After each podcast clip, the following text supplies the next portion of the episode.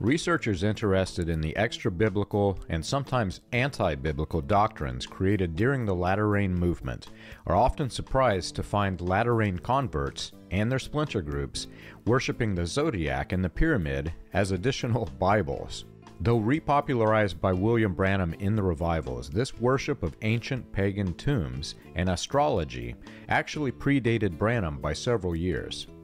The worship of the Khufu Pyramid and pseudo-Christianity originated with the works of C. Piazzi Smyth, who invented the pyramid inch, deviating from the English measurement, and claimed that the tunnels inside the Great Pyramid held significant spiritual meaning.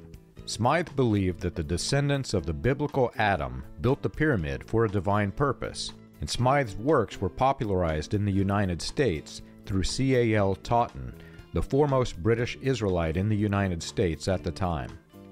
Smyth and Totten collaborated on books and publications mapping out this divine purpose as it related to predicting the end of days. After Smyth's death, and as British Israelism began to transition into Christian identity, David Davidson became the central figure of religious pyramidism.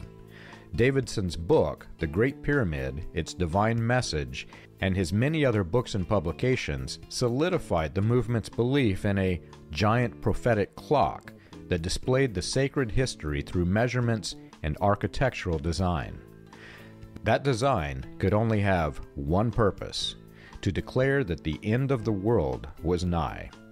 You can learn this and more on william-branham.org.